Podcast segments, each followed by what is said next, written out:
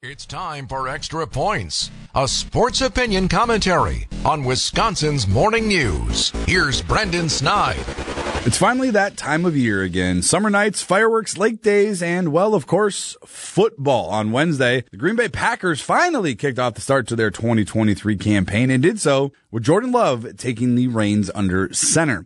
Despite some ups and downs from number 10 on day one of camp, a former Green Bay Packer took the spotlight once again as Aaron Rodgers agreed to a massive $35 million pay cut with his new team in New York. It's clearly that time of year when Rodgers loves the attention to be shined on him. But as fans who are outraged that the quarterback took $35 million less to play for a different team, I'm curious as to why this comes as a surprise. This is who Rodgers has been and will always be. As great as he is, he is a contentious, grudge holding, chip on the shoulder guy who will never let certain things go. And if we're being honest here, that's the good version of Rodgers, as we have seen when he won back to back MVPs in Titletown following the drafting of his what would be replacement. If you think this major pay cut isn't motivated behind trying to win in spite of his former team, I'd urge you to think again and think about the player we're all talking about here.